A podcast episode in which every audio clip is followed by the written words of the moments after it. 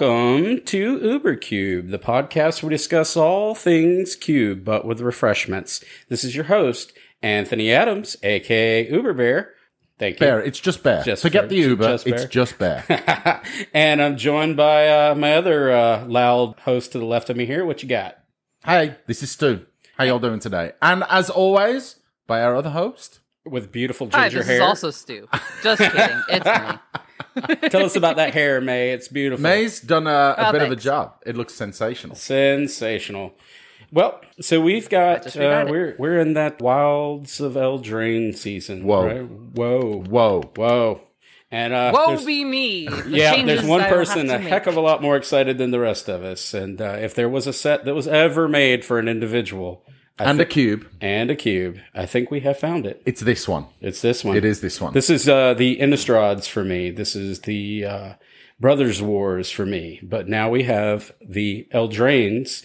And uh, who was most excited for that? me. I was excited. There's no need to sugarcoat it. I'm living for the Wilds of Eldraine, and all during spoiler season, I was just sitting there waiting for the next card, and I'm like, "Yep, that one's another one that's probably I'm interested in." Is there a, a, a cube by any chance that you may uh, be a, a curator of that uh, that you're particularly excited for the woe cards, May? Just just interested? Well, there is a particular cube that I happen to be curating for, and it's called the Fae Cube, May's Fae Cube specifically. We've and never heard of it. It's it's going to be at CubeCon. So, Sweet. if you haven't heard of it, or you have heard of it, I hope to see you there, and I hope to see you uh, drafting the cube and having fun and giving me your thoughts. Please give me your thoughts. So this is kind of the first episode that we're going to do as a preliminary for the journey to CubeCon 2023. And we're going to kind of interview additional, actually, this is the second one, actually, in fact, but It you know, removing that statement, uh, what we're going to talk about is preparation for CubeCon, what cards you intend to add, uh, basically what cubes, or excuse me, what cards have come out recently you think you're going to add, and how are you're going to get ready for this big audience of 400 plus people to play test the Fae cube. because we've talked about other cubes and how they've of how they've evolved and all that kind of stuff, but this one is going to focus definitely on May's Fae cube, but also I think it's going to be a good sort of how to evaluate and look at cards and look at your archetypes when uh, when a new set comes out. So. Before we get cracking, let's do what we always do. Anthony brought something special for us today. Tell us what we got here. It is the unofficial UberCube beer, and it's going to be Goose Island Beer Company Neon Beer Hug IPA. In my case, what do you got, Stu? I've got uh, a Goose Island. It's the Juicy Beer Hug IPA. May, what about yourself? I just have a Kirkland red wine, Nice. as I've been having for the last few episodes. I, Look- I like my red wine. What can I say? Me too. so All right. simply red. Let's go. Go. All right. So as we said before, prepping May's Cube for CubeCon 2023. Stu and I are going to throw some uh, curveballs that are preordained. They're on my Oh, no. sheet, so unfortunately, May gets to see them, unlike she likes to do for me. But we're going to kind of ask some very deliberate questions before we get into the meat and potatoes of what she wants to add or add to the Fae cube. Yep. And so. Stu, would you mind taking off this first one here? All right, May. Question number one. No pressure. What, in your opinion, is the best deck to draft to win the Fae cube? Right? I'm sitting down. I'm like, May, listen, I have got five grand on this draft with Anthony. Okay. He's betting me that I got to win this. I got to go 6 0 2 0, whatever the case may be. I want you to t- tell me how do I sit down? How do I win this cube? What's the archetype? What's the deck that you're telling me to draft? So the thing about this cube is that I crafted it so that way it's kind of a rock paper scissors type meta. So that way you're going to essentially be picking one of these major um, players. I'm trying to think of the best way to explain it outside of the best deck is changelings, but you're not going to be able to draft changelings. Period. The changeling deck just does not come together. They are hotly demanded. If somebody isn't there eating their vegetables and you end up with all the changeling cards, you're probably winning that draft. Can we bring our own changelings, May? Just hide them up your sleeve. It's fine. Um, That's an Anthony some of the- strategy if ever I heard one. best contenders at the moment is we have Golgari midrange, which has been a staple of the cube for a while, where it is this black green value package where it's focused a lot around either party or elves or whatever Golgari value things that you step in. There's a food variant that came out and a lot of drafting around that just comes around outvaluing and then hitting your top end and just closing the game with something like Howl of the Night Pack or whatnot. And the next couple decks are things like Mill, which Mill is a little bit in a weaker spot right now just because it's lost its fractured sanity, but like fractured sanity shouldn't have been the main reason behind that anyways. Rakdos goblins are a bit faster than Golgari mid range and they can take over the board really quickly. So if you really want to go for that aggro package, go for Rakdos Goblins or White Weenie. Both of those are really good. And I would say that the last one would be a of like the most winniest deck that we've had recently. I think it was the Reanimator control deck where you had things like Strands of Night, Una, and a bunch of miscellaneous control cards, and you're trying to focus around getting Una close the game. Okay, so it's funny you should mention Una because I may And have, blue, I may- because I may, have flagged that one before as a potential uh, high risk, high reward type. Listen, of the last time I drafted the Fae cube, I drafted a mostly blue with some Dimir. I think I might have even splashed some kind of Sultai, but mostly blue. And hmm. it was it was very very strong. I'm pretty sure we may have only played two matches with it, but I won two, but won both games with that. So I'm ex- definitely excited to see how like the blue package is evolving the cube. It's a sure. very strong archetype. yeah. So we've talked about the Fae cube quite a bit at this. We've done a primer. Please refer to those episodes. May was one of our first guests when we first started doing this. Yep. You know, now she's a permanent party member here. That's right. Uh, she took on which class, by the way, May? Are you warrior? Uh, are you wizard? What's your class? Oh, I'm a wizard or we sorceress. Cool. Shoot, make your pick. So one of the questions that I have, and this is for the people going to CubeCon specifically, because people are going to want to sit down and they're going to want to win, but also people want to have fun. In your opinion, as the curator of the Fae Cube, which deck is the most fun to pilot? Land up red. Which consists of So land up red is essentially a and I'm trying to think of the best way to explain it, but it's this weird package that you don't really see in other environments where you have things like um, countryside crusher or scale guardian and you're trying to discard or mill or get your lands into your graveyard to get a bunch of triggers on your countryside crusher or cheat out your or, uh, or scale guardian. And then there's just a bunch of other things. There's also the bird combo where you have swans of bear grills because i don't remember what his name is sorry. But you have swans and then you have the enchantment where you discard land in order to deal two damage.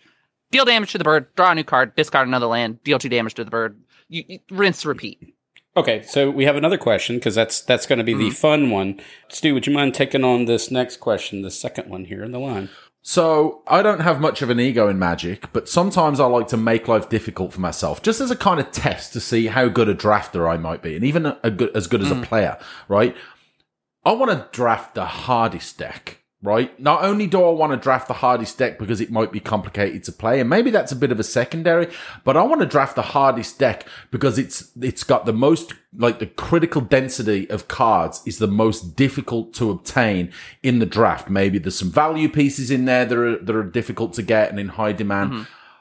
Tell me about how you would draft a deck like that, or what might be a deck that would be the hardest to construct based on that critical mass of those important cards. to put it in perspective, we did a recent episode on did a Psychographics, recent episode yeah. on psychographics, right? And we talked about the hmm. Jennies and Johnnies, and that's kind of what this question's formed before. And the first one is the best deck. I feel like I was modeling that a little bit towards the spiky. That's the type spike. Uh, that- Yeah, the so, spikes, th- right? would, what would you say? This is more on the Johnny side. I, of would, I think so. Okay, yeah, I like that. So, i have I'm- a spicy suggestion for you all right. Orzhov humans. The reason why is because there's a bit of an it's kind of an enchantment package, but black has a lot of built-in tutors. Like the whole cube has a lot of tutors, but white has a lot of enchantment tutors. Black has a lot of built-in just free tutors. And the goal of the deck is that you're trying to put Angel of Glory's Rise in your graveyard, fill your deck with a bunch of humans, and then play Strands of Night essentially what you do is that you can keep playing your humans and build this kind of human toolbox over and over and there's a really cool thing that you could do with like self mill stuff and build up your board and then just as soon as you drop Angel of Glory's Rise, just mass reanimate, get rid of all of your opponent's changelings, and then take over the game. And I've built it a couple times. It's a really, really fun deck. And while I won't say that it is the most consistent to draft, which is the biggest issue, when it does come together, it does feel really, really good. So, how many of those pieces would you determine to be value pieces that are just strong individually, strong in other archetypes? Like, you know, you know, you could give it as a percentage or just name some like, you know, high power cards within that archetype that may just be as equally, if not more so strong in other archetypes that might make them difficult to draft. Sure. Obviously, there's going to be a good amount of humans that are just contested because, you know, good cards. And if somebody's trying to draft into, say, white weenies, then you're going to end up in contest for a lot of those human cards. And of course, changelings being one of the big overly contested piece. What's cool about Angel of Glory's Rise is that it puts you in a position where if you don't have a lot of changelings, you can actually take advantage of the fact that you don't have changelings. But something like Strands of Night, it is pretty decent reanimate piece by itself. But once you build a, a dedicated Strands of Night deck, which in the case of Orzhov's humans, it can be a dedicated Strands of Night deck, then suddenly it turns, it makes the Johnny wheel turn. Would you mind telling the audience what Angel of Glory's Rise does, please, May? Sure. Angel of Glory's Rise is a seven cost. It's five white white for Angel 4 6 flyer, and when she enters the battlefield, exile all zombies, then return all human creature cards from your graveyard to the battlefield. What you might not realize on first glance is that while zombies aren't in the cube, changelings are, and changelings are absolutely very, very important for deck building in this environment. So being able to have this top end to clear out your opponent's changelings and then get back a bunch of your humans can be a huge payoff. Not only that, living death it has a really good matchup white, against so it's mill, really interesting so. in this environment. I like that choice. When you mentioned that, that's a cool line of play that I think kind of talked about recently with David McDarby, how something like Blasphemous Act on face value looks like Blasphemous Act, you know, do 13 damage to each creature on the board. But when you Hmm. start adding in secondary effects to it, suddenly it becomes a damage enabler or a kill spell, right? Something like Mhm. Angels of Glory Rise in this has a lot more than just the initial face value. So it would be nice to announce, or I I hope listeners are going to be at CubeCon will pick up on the fact that there are no zombies, but your changelings now get essentially board wiped and then yours can come back. So kind of building a really cool living death engine here. I like yeah, it a lot. like that. Mm-hmm. On a card that doesn't look like that on face value. Very interesting. And what's particularly nasty with Strands of Night is that repeated reanimate. It doesn't matter if they answer the Angel of Glory's Rise. At that point in the game, you've already you've already created a position where you've won. You have your Strands of Night, you have your Angel of Glory's Rise in the graveyard.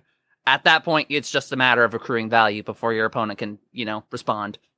Interesting. So as we talked about, Wilds of Eldraine has come out, right? Mhm. And I wanted to have an open discussion that will kind of feed into this as we talk about the Fae Cube as it is now and what Mhm. it will become before CubeCon 2023 or what you're going to Mhm. test.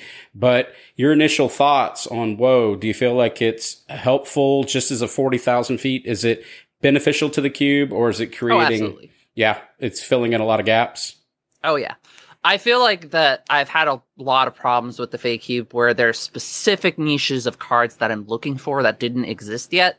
And there were a lot of cards that fit that specific niche that I was looking for that came out in Wilds of Eldraine that I almost want to say were kind of made for the cube. and I know how particular you are about the flavor of this cube, Mhm. right? You're like you are quite unwilling to ble- to break the flavor and just like the vibe of this cube just for a necessary card that might like Mhm. really help an archetype out but if it doesn't fit you've always said that like the vibe is just so important to this cube right Oh, it absolutely is. There are currently two cards, I think, that break the flavor, but We'll get to those. We have some that we've We'll actually to those. identified as we go through the Yep. notes here. So, since this is a new set and we're in pre-release Mm-hmm. season and price evaluations are out, that was going to be a question that I was going to ask you. I know from previous conversation that I think it's two dollars, right, and that your cap to make the Mm-hmm. accessibility to people that want to copy and clone the Fae cube. a lot of people make clones of the Fae cube. I, I get a notification at least once a week of somebody else who just made a clone, clone of the Fae cube. And this isn't me stroking my ego. It's more of consideration that I have to make as a curator of people are looking for a good cube that they can make for cheap, that they can enjoy with people, and when updates come out, they don't have to drop a lot of money into it. And that was a huge consideration when I was making it, making a lot of the changes. So I guess the question is when this new set comes out, what if a card is suddenly becomes impactful in another structured gameplay of Magic, like it goes legacy or goes vintage or goes modern, right? Then it's out. It's out. Okay, it's that it's that simple. But right now, in pre-release season, if you see a card for forty nine cents, you say "Give me," right?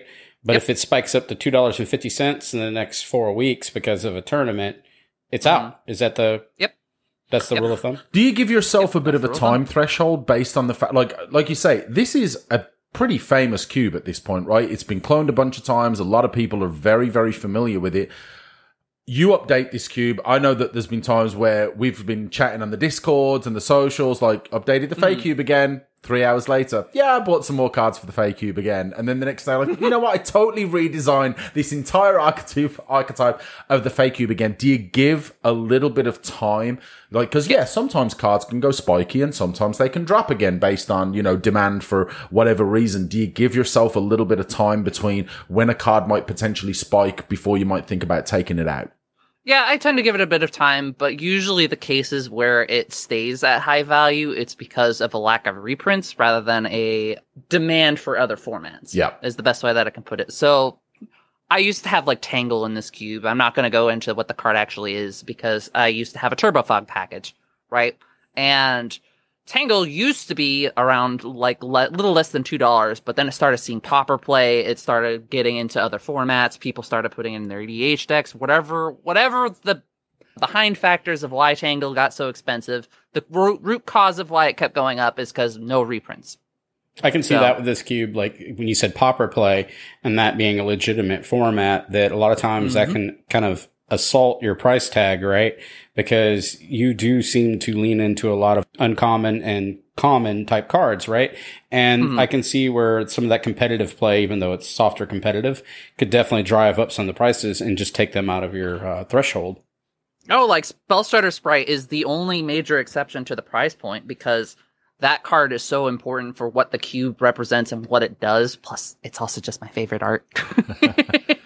And I would But- say maybe this is a little like standard. I think has kind of dropped off a little bit, at least from the discussion that I've seen online on the socials. Mm-hmm. There's doesn't seem to be the vibe and the discussion and the enthusiasm as much about standard as like I you know years ago.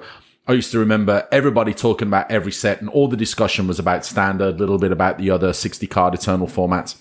Which is unfortunate. It is. It's very unfortunate because I think a healthy standard is such a good place for, for Magic to be. But mm-hmm. now with modern, which also, you know, definitely modern saw, you know, some improvements and some cards that would be impactful. And we've definitely seen, a, in my opinion, significant changes over the last few sets for modern. I don't know if anything from this set or as much from this set is maybe going to be super impactful for modern legacy vintage almost certainly not so maybe it's nice when we've got sets like this that are just incredibly thematic they don't have to be super off the uh, you know off the charts when it comes to the power level but things like this i think are really custom made for like your like for your cube let's just put it out there this whole set was just made for for for may's Fae cube you know it's just perfect so the, the prices are going to stay reasonable everyone should just go out there and, and clone this cube for sure So Eldraine came out in 2019, right? And it was Yep. more of a Camelot meets Grimm's fairy tales type of. That was the flavor win for that one. This one's more Kind of, of, yeah. a little bit of Camelot, but not a whole lot, but a lot more Candyland, which is interesting. Like it's very sugar rush candy. It's it's gummy bears fighting back. I don't know. It's weird. All these the art's amazing. But There my, is certainly an aspect to that because of the plot line with Hansel and Gretel. You know, rest in peace, Hansel. But what? uh too soon, May. Too soon. But what's important to keep in mind is that the Wilds of Eldraine is a kind of subrealm of Eldraine, and when it comes to the lore of Eldraine, which you know, there's there's a lot of stuff behind that that I'm not going to get into right now because you know my Fae Cube isn't just Eldraine, but Eldraine is a big part of the Fae Cube.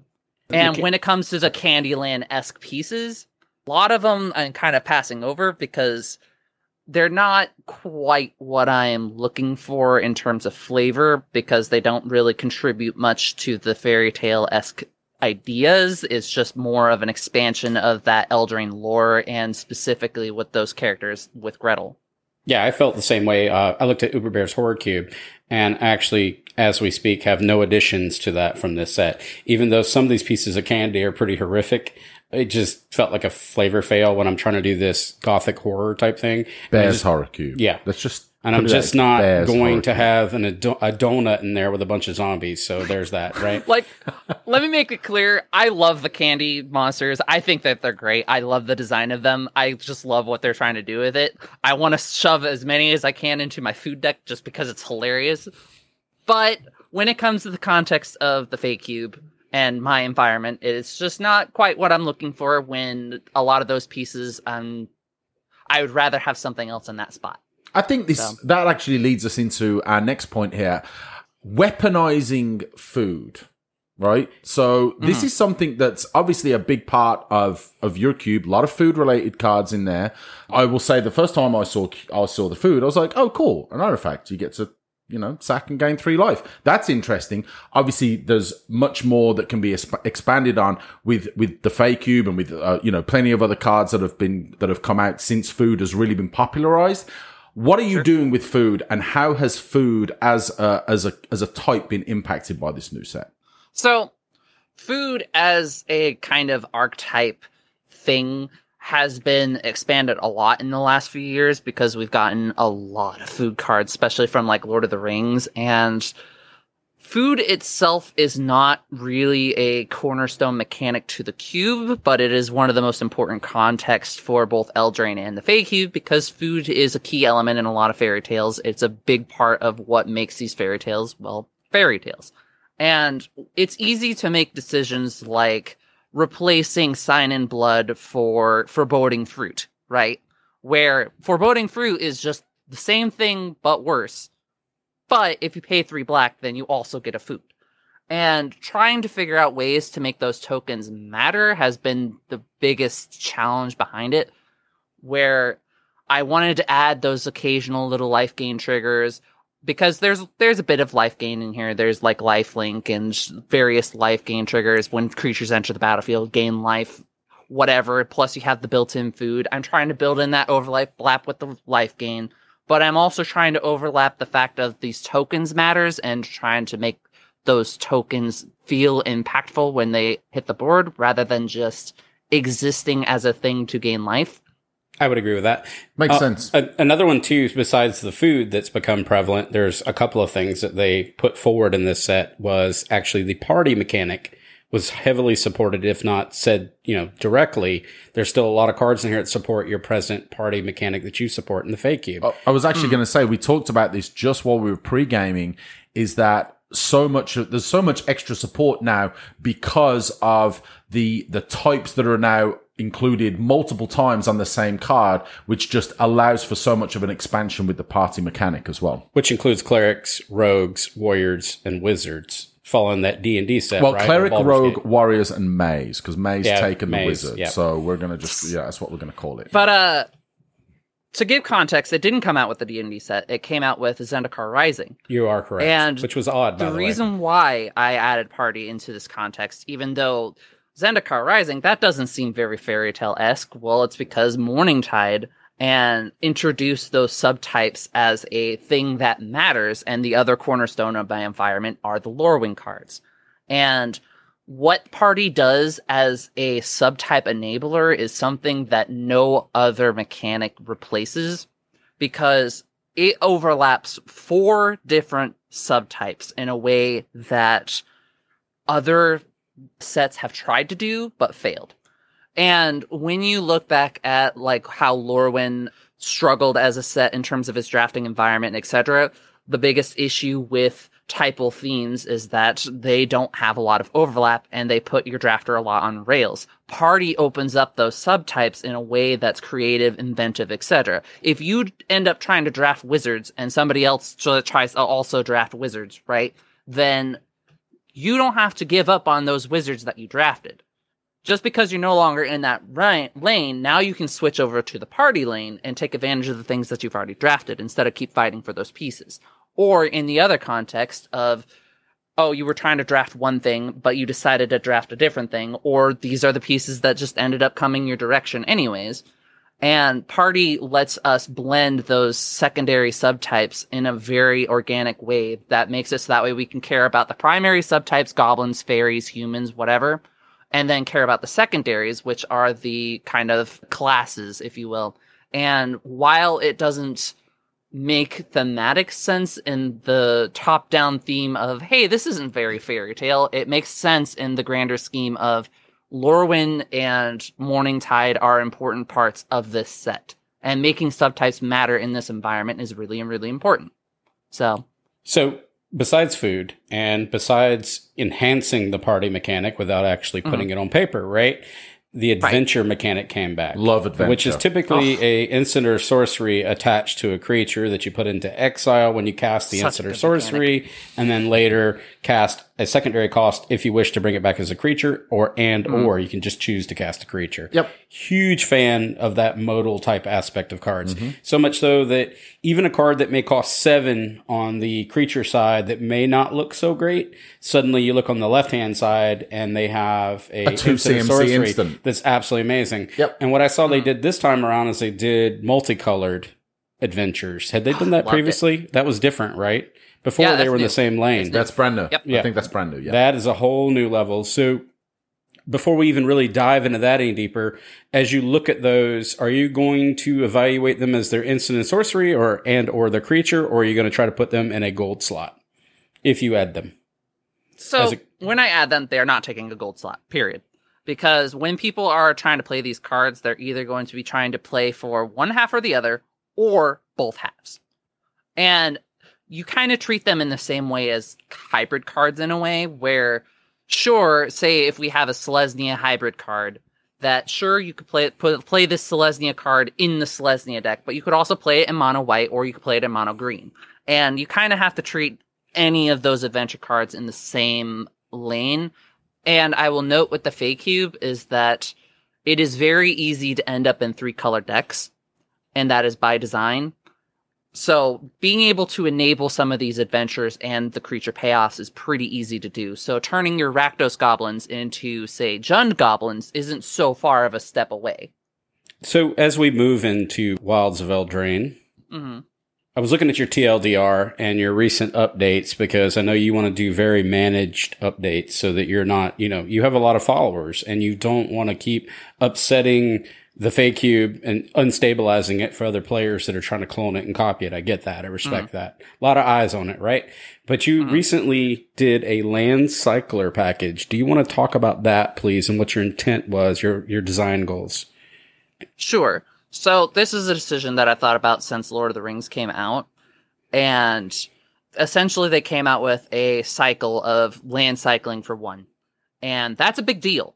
That is the equivalent of having an evolving wilds with a creature step stapled on. And it's been a point of contention for me because Lord of the Rings, it is an important piece of fiction and it has a very large following. It's not what the Fae Cube is. So when I include these cards, they have to be very responsible with their inclusion because it's not what the Fae Cube's trying to represent, but it also tends to tie in a lot of these themes while being adjacent enough to my storytelling whatnot that it's interesting and engaging. And sometimes you have to make those decisions based on gameplay. So when I was going to make this decision, I've been considering the land package specifically for from Dominaria United, and they are a bunch of ta- lands that come in tapped, but they have two land types and they're commons. I have been considering on those for a while just because introducing kind of lands matters themes into cubes is interesting and cool and engaging. But I haven't had a reason to move it into the Fae Cube because we haven't really had a way to do it on to like grab those on a budget and make those matter. And the gain lands that I used to have filled that role well enough that I didn't have a reason to swap. But after careful consideration with the land cycler package, I already support cycling just as not really sub theme, but like as a mechanic in this cube. So it wasn't too far removed for me to take all these land, land cyclers and put them into the cube because a lot of these land cyclers happen to organically fit into what all these colors are already doing. So that it was very full and responsible when I did add it in, even if it wasn't particularly the flavor that I was wanting to have. I will take them. Like I value them quite highly in a cube like this and when I'm drafting because as I've spoke about many times on other episodes, I love cards that have the ability to fill two roles, right? And this could be mm-hmm. I just want to take this card and I want to dump it and I want to get a land. Job done. Mm-hmm. That's all I need to get out of this card. But it also fills that need of potentially filling in a top end slot that I might need. So mm-hmm. from this kind of like, I think this adds a nice extra level of consistency, both at the very low end, the utility end, and also because a lot of these have got quite a high CMC requirement, right? The casting cost can be Right. quite high. So they, they fill a nice, they fill a nice spot for me. I like them. And the cards we're referring to are Eagles of the North, Lórien Revealed, Troll of Khazad-dûm, Dum Dum. I Because. I've done. Yep, we'll get it close enough. Oliphant and Generous Ent. And I do know that a lot of Pauper players rejoiced here and Peasant players or Cube, Cube Curators, excuse me. They rejoiced because you could then fetch out the dual common lands that came out recently that Yep. have actual types on them. So They it do. Mm-hmm. can fetch types, uh, i.e. the Troll of Khazad-dûm can actually fetch out a swamp eh, specifically, and Yep. it makes it really powerful. So it does play a really light role as a fetch, but you can also pitch it to your yard to get that, cycle it out, and it has swamp cycling on it, and then you can go and reanimate it later. Yeah. different. So it's these these cards are very powerful, and I know that our good friend Sammich added most of these, if not all of them, to his environments that were lower powered. They're great fixing. And they're fantastic. They're great fixing. Being able to go, like you said, those lands that have those two types, that's incredible value to be able to get from a card that can also, like and they're say, seeing act some the competitive play as well too. I've seen that where They people are trying to the find living, ways. uh, the living end, living death. One of those. Pa- I mean, they've recently like any card like that. You just put a couple of lands out, just start dumping those in. Now you're getting more lands and filling the graveyard with big creatures, which is exactly what you want. So they kind of work perfectly for an archetype like that. So some of the other changes you did, and we're going to talk about this extensively. We'll just kind of jump to it. Is Ripped Tide Laboratory? Yeah, this was taken out for Wanderer's Twig. And tell us about your comments in uh, in in the primer because you say this is a bit of a flavor fail? Question mark. So, Riptide Laboratory obviously is like this sort of studious laboratory that a bunch of wizards on Dominaria are using for research, etc. And mm-hmm. it is very explicitly a Dominaria type land, which isn't quite the flavor that I'm going for, but it kind of adjacently goes with the DMU lands that I already have. I already have some of these kind of soft themes with this technology, anyways, but ultimately Riptide Laboratory is more of a functional role than it is a flavor role, and sometimes you just gotta bite the bullet for what makes good gameplay. Because the overall experience in Flavor of the Cube is not going to be negatively impacted because ooh, a mystical laboratory exists. Like we have this in Legend of Zelda of like a lab laboratory that people were just uh this one wizard guy, I can't remember his name, but he was literally studying the ocean of Lake Hylia. Like that is a very fantasy thing. It's not so far removed that I'm willing to not bend for it. That's fair. So Riptide Laboratory, for those that aren't familiar, I believe they reprinted it in is this Modern That- Horizons? this one's from Modern Horizons yes, too that we're And going to have it's on a the show land notes, that yeah. taps for one colorless, and then you can also tap one colorless and or one generic, and a island tap return target wizard you control to its owner's hand. This card's nuts. The one thing I'm in just the gonna art put this that right out there. This card's nuts. Yeah, it's busted. And there, but the one thing that does qualify for the Fae cube, and I don't know if you caught this in this particular art, may, but I wanted to point it out that in the art that you that you have provided inside of your cube, it has Dr. Seuss's one fish, two fish, red fish, blue fish. Literally, Does it? you see it. Look at the art. It does. I'll take it. so now I'll it actually it. flavor pass. so we have concerns about this card. I in particular have some very, and I actually ran your numbers on wizards, and I, I actually protested when you added this in to begin with. oh, you did. I did. And of your 466, you have 33 wizards. But I'm going to redact my statement a little bit. At first, I was looking at it as abusing ETBs. Right? I was Right. thinking that because this environment's slow enough that I could do an Archaeomancer loop. I'm which- not. I'm. I, I will look at it. All right. I'm going to step in. I will look at this as being able to abuse ETBs because I love to abuse ETBs. But you know what I also Oh, like to do? I like to be able to protect my creatures at instant speed. I like to be able Yep. to. Oh, what, what? What are you trying to do to my wizard there? Hey, hands off! I'm going to riptide that right back to my hand, and then I get the ETB on top of it, which is, you know, I, look. Wizards, blue cards, love me some blue cards, love me some wizards this has got the ability to make your wizards just nigh on impossible to get off the battlefield. as my challenge point, you have Riptide Laboratory in here, which allows me to break your Archaeomancer over and over again. Any thoughts about that, May? So, So- here is my counter argument for why it should be included and why it's okay to be included. As you've noted before, that this environment is a little slower than you would expect.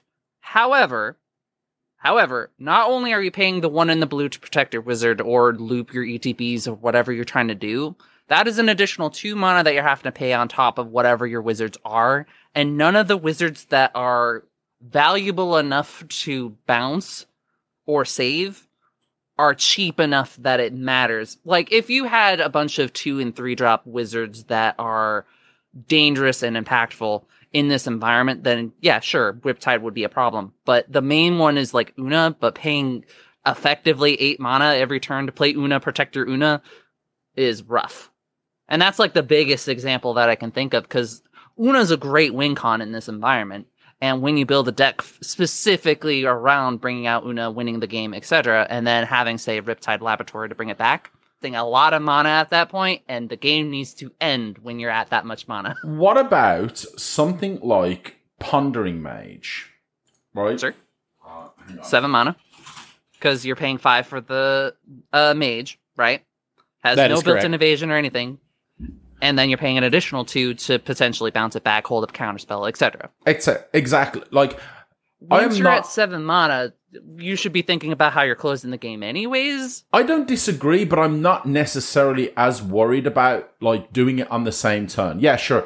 If Right. it, if I'm having to protect it on the same turn, then it's a little unfortunate. But I'm also thinking I can play this card for five. I can look at the top three cards. It's it's ponder basically, right? So it's three Right. colorless and two blue for a for a human wizard three four with ponder attached to it on the ETB. I don't know if I'm necessarily as concerned about having to protect it on that turn. If a creature gets Hmm. killed that way, okay, sure. Then I go on and I play the next wizard. That's a pretty impactful one because it has a, a- an amazing ETB uh, effect is and it's a added it. decent size. Absolutely, I did draft it. I drafted it for a good reason. It's powerful, but is that the only? Like, look, what about Wind Rider Wizard or you know Mm-hmm. Overwhelmed Apprentice, like or Spellstutter Sprite? Right, we talked about that as well. Like, Right. the, I think there's, I I think there's a lot of very very strong wizards that I am going to be disappointed if they get killed before I get a chance to use the Riptide Laboratory. But once I get a, a wizard that's powerful that I can stick for a turn cycle, that's that's going to be quite a, a, a strong effect to get around for my opponent. And one more counterpoint is in the original episode when we first talked about the Fae cube, I kind of poo pooed on Cruel Ultimatum at the time and said that your mana mm-hmm. wouldn't be able to do it. Not even a couple of weeks later, when our good friend Christian built the Fae cube, I pulled off Cruel Ultimatum multiple times in a game, looping it, right? For a card that had impossible mana to form up because your environment is slow enough that I was able to build the thing. Apologies again for the umpteenth time, but I would argue the same thing with Riptide Laboratory as a final push here on this is that that mana achievement's not very hard to do in this environment because the No. games are slow enough. If you're not getting pressured, I will, as a person being completely honest, attempt to break this card. And I thought it was best to flag it now. So, I think the scariest thing that you can combine it with was would be the Spellstutter Sprite. Because with Spellstutter Sprite particularly, spending four mana Spellstutter Sprite doesn't quite have a way to answer. But what's neat about Riptide Laboratory is because it is so powerful and it does pull people into the wizard lane, it was exactly what I needed for that role. Because as of as of that update, I got a lot of comments and a lot of feedback about Wizards' kind of existence in the cube.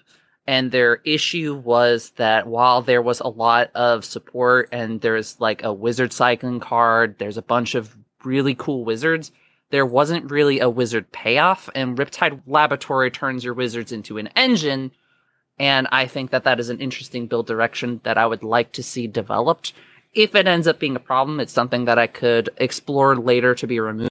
But I think that in the current state of the metagame, that by the time that this thing establishes to be a problem, other decks are also doing scary things around that time.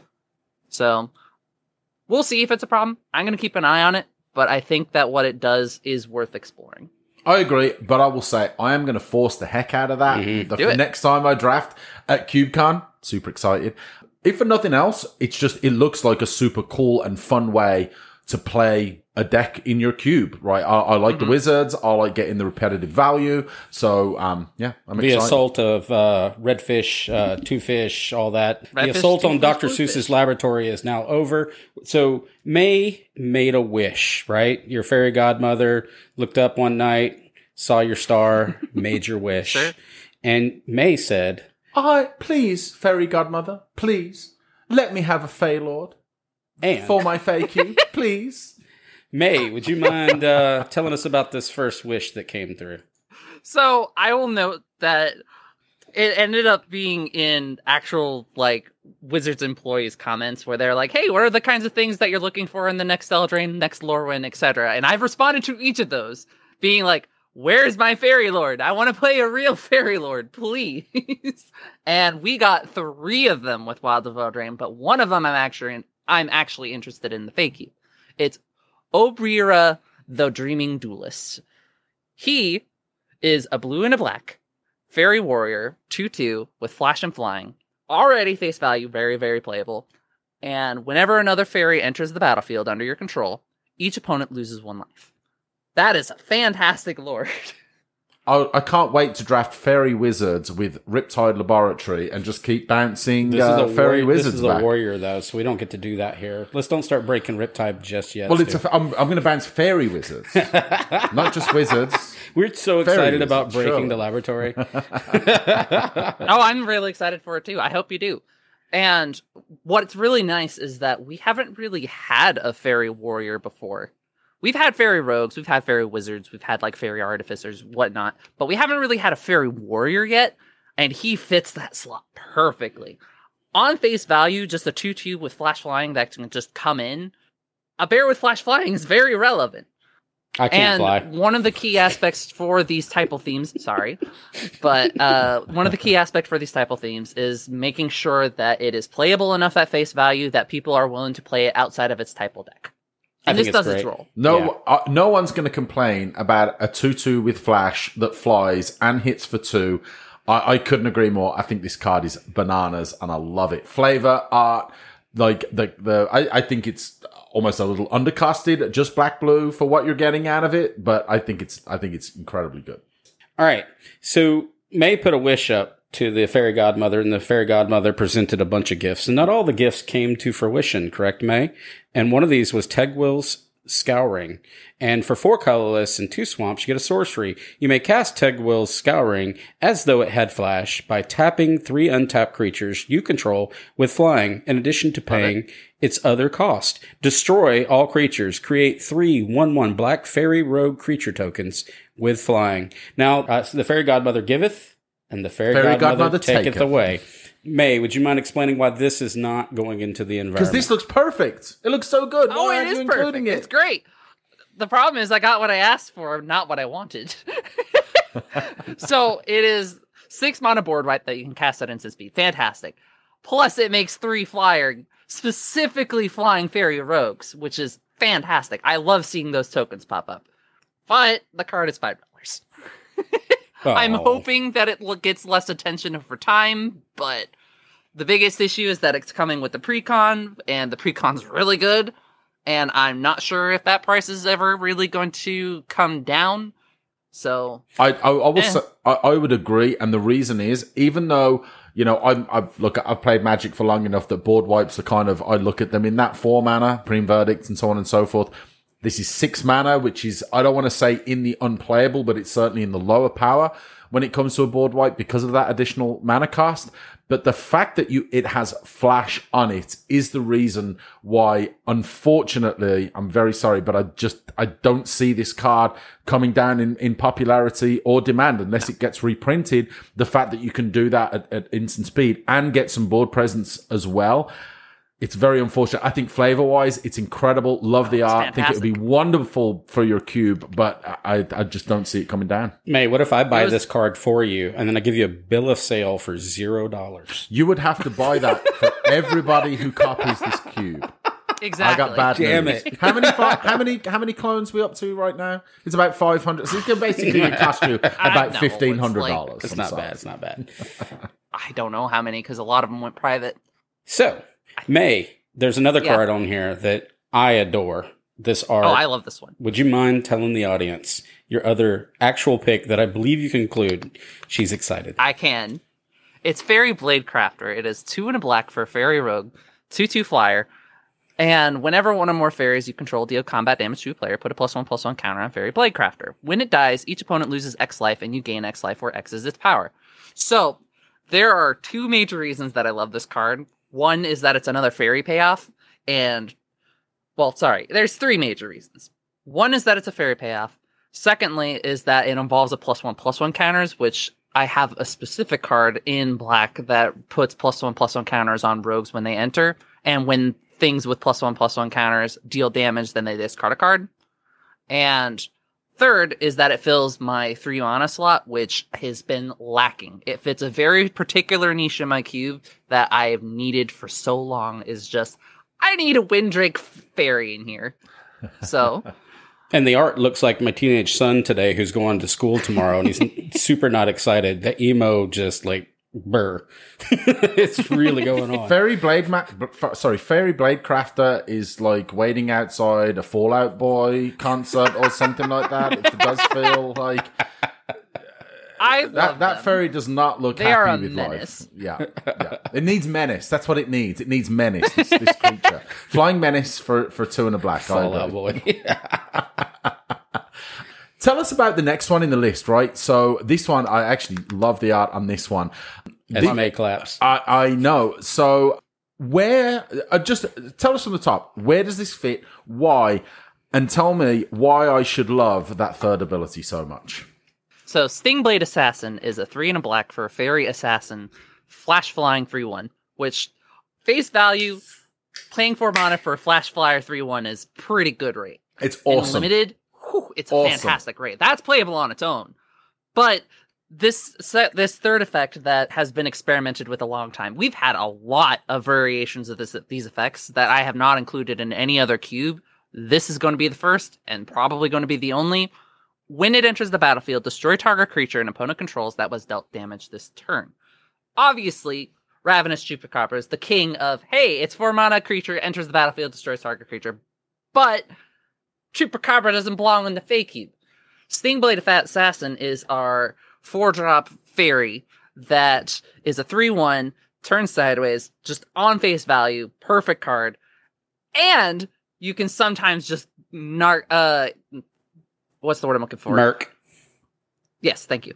Just completely destroy somebody's creature and oh it, it's gonna feel so good in this environment. It may not be a rogue, but it doesn't have to be because of what it does. And it's kind of got those Massacre Girl vibes. I love it. I love this art so oh, much. Oh yeah, I dig it. Oh, I got. I'm thinking about. I might add this to the fam. This is absolutely gorgeous. Oh, it's phenomenal. And again, right, seems to be a common theme that we're talking about with these cards.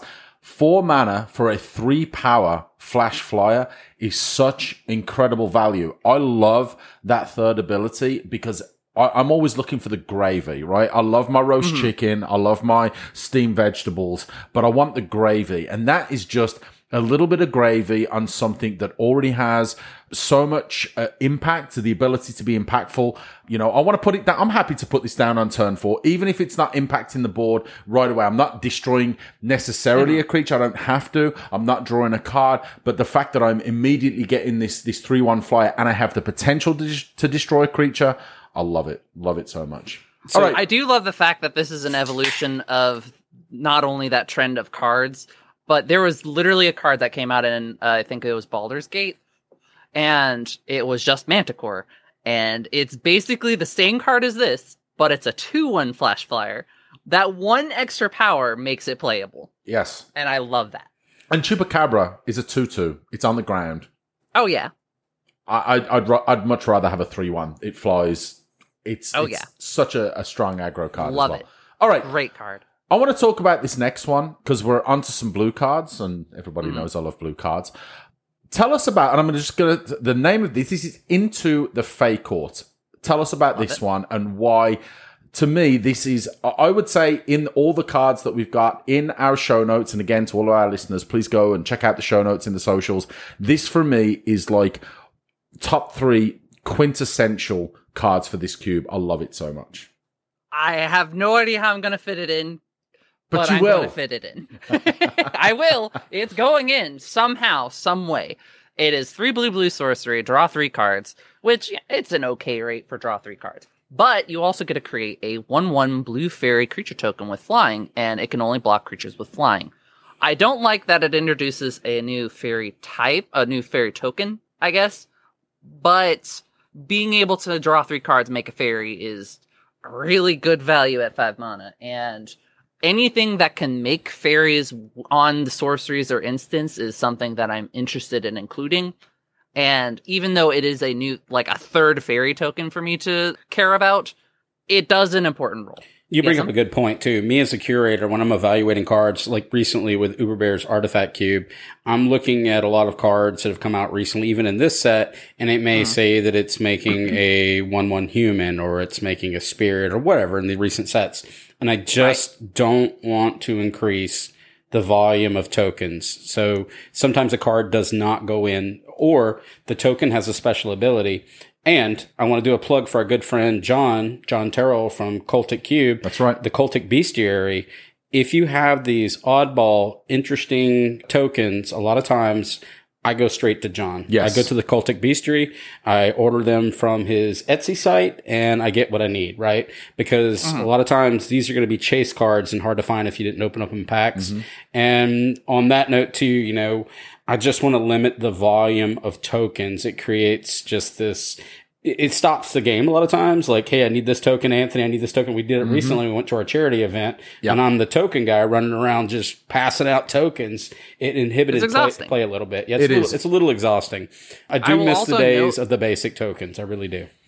Mhm. I will also note that when it comes to my environment, is that I have all the tokens actually in sleeves, so that way when it comes up, I don't have to pull out my Infinity tokens. Great product, but not sponsored, just a great product.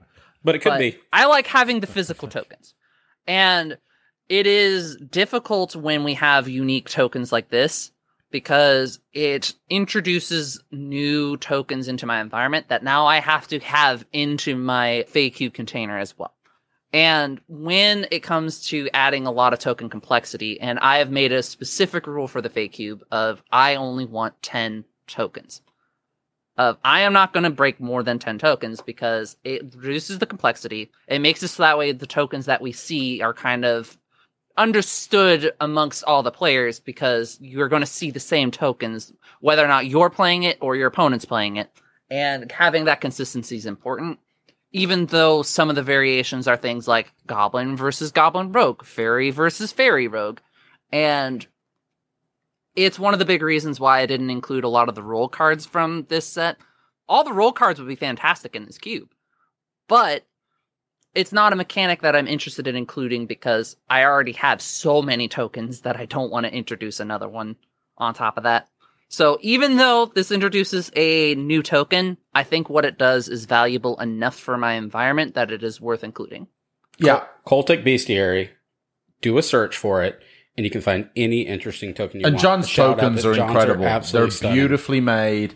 He uh, John really does have like his own way of creating them and the art that's on them and the text that's on them. They're very they're just very classically created. I love them. I've got I've got a bunch of them. They're conversation starters for sure. If you're gonna pass out tokens, might as well talk about them. The reason why, and I will say, going back to into the Fae Court, the reason why I like this is it is a draw three.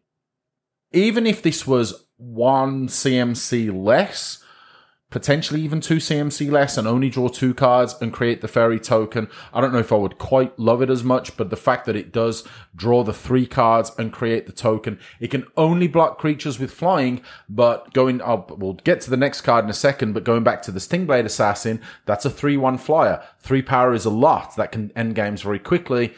Now you've got a, a, a way to be able to deal with that. And, look- also with the next card, May, tell us about the next card, and this one can also deal with that. Mocking Sprite. It is two and a blue for a 2 1 flying fairy rogue, and all instants and sorceries you cast cost one less. Love that. And I love those cost reduction effects. I think they're fantastic. They work with the adventures, they work with your spell slinging stuff, and it's a fairy rogue. There's not a lot else to say here outside of it's a pretty perfect fit for my environment. And the next one you have on your list, this one's ridiculous, and it's Abras. Obyra. Obyra? Obyra's Obyra. attendant. Obyra's attendant. It's for four attendant. colorless and an island. You get a creature, fairy, wizard. Three, four on the non-adventure side, but you also get the adventure portion, which I love, is Desperate Parry. For one colorless and a blue, you get an instant adventure.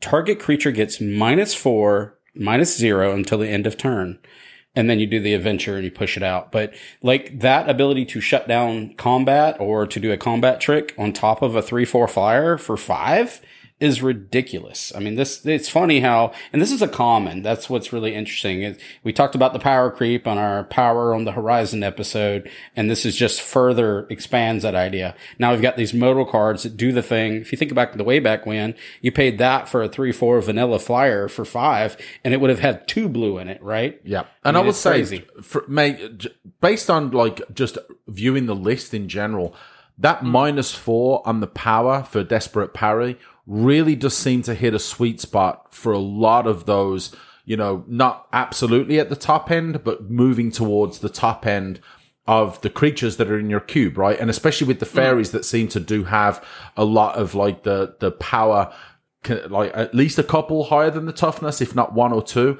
This just mm. seems to fit really nicely. And what's really important is this is a wizard, so you could bounce this with your laboratory. Riptide Laboratory, Yep. my three four flyer. Yep, that's my and then hand. keep doing this desperate giving party. minus fours, yeah. Yep, Looks yep, good. yep, let's go. So I will make a cor- quick correction because I was apparently thinking of the wrong fairy lord.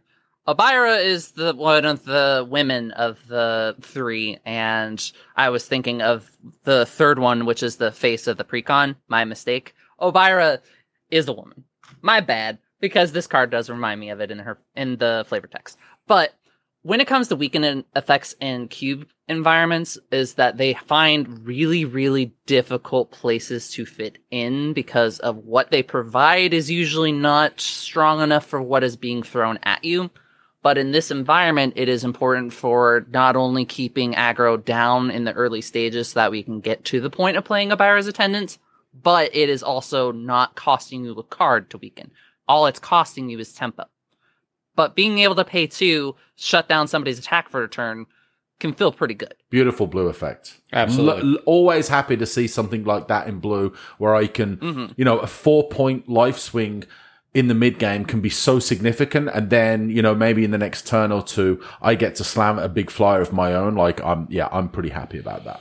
I Alright, wanted more relevant five drop fairies and wizards, so look, here we are. This is exactly what I want. It's an adventure, it's a fairy, it's a wizard. Let's pour one great. out for pacifism. Stu, would you mind taking this one away? Yeah. So, um, yeah, pacifism. Whatever. What what happened to you? So, uh, this next one is cooped up. This is a, another common and something else. I want to touch on this very quickly. The power of the commons and the uncommons in this set is just absolutely off the charts. And this one. I think, is a great example of it. So, cooped up, one colorless, one white, enchantment aura, enchant creature, enchanted creature can't attack or block but it doesn't stop there. It also has two colorless and a white exile enchanted creature. This is, uh, I mean, like you say, RIP to pacifism. Like it's it's two colorless to shut down, or one co- sorry, two CMC, one colorless, one white to shut down. your Two your mana opponent's- value. Yeah, two CMC Boomer to mode. shut down your most your opponent's strongest creature or whatever you feel is the biggest threat. Like that's that's such great value for a card. So the thing with this card is that I actually have a very specific replacement that I'm making here. Because of the amount of fairies that are getting introduced to the environment finally, Cooped Up actually hits those fairies as the flavor suggests. And I'm swapping it out for Trapped in a Tower, which very specifically says non flying creature can't attack our block. And it's been a problem before where we White really wanted to answer some of those fairies so that way they can kind of keep up with their ground presence or slow down the game enough so that way they can get back to their uh, payoffs, right? And Cooped Up is a really cool way of introducing that pacifism effect in a very flavorful way while also giving a mana dump for later to just get rid of the creature entirely. And what I really like about this is that it introduces a f- improved removal that I already had.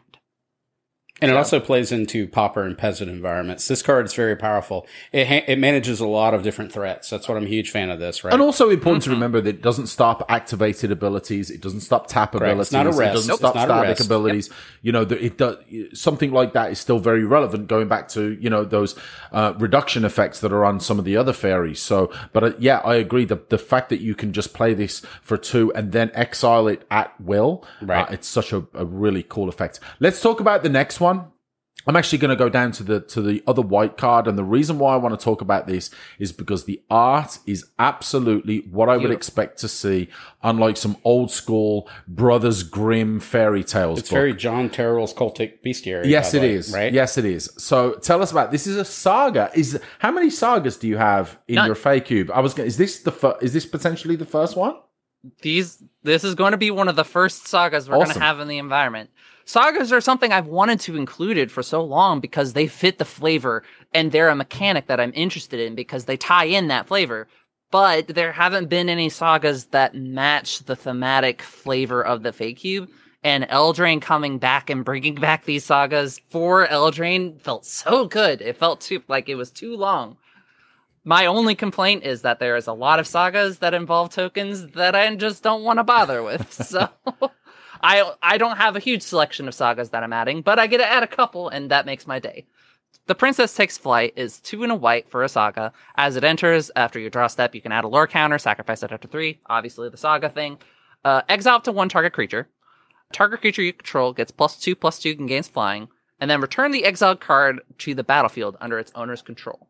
So it does twofold things. You can use it to enable these ETB effects that you care about as a way to like slow flip flicker because Blink itself is not what's the word I'm looking for? It is not aggressively supported like it is in a lot of cubes, but it is a thing that you can do, but it, in a very slow fashion. And Princess Takes Flight lets you take an advantage of that. Or you can remove an opponent's thing for a turn and for a couple turns actually, and it can be a really valuable way to just remove something that's a problem for the moment, while also giving you some offensive pressure.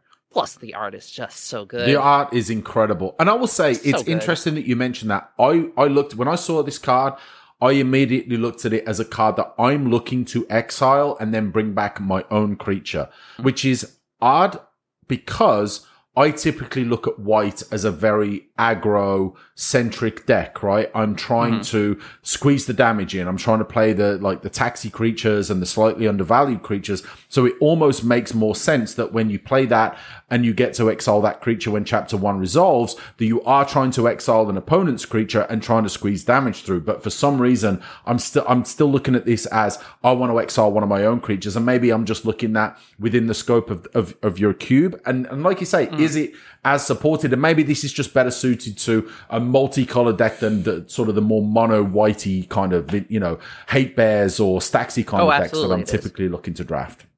When I'm looking at this, I'm thinking of the champion decks, where champion was a specific mechanic that came out with Lorwyn, where it is that slow flicker effect, where when your creature enters, you have to exile something of that type, or with the case of some of the changelings, you just exile another creature.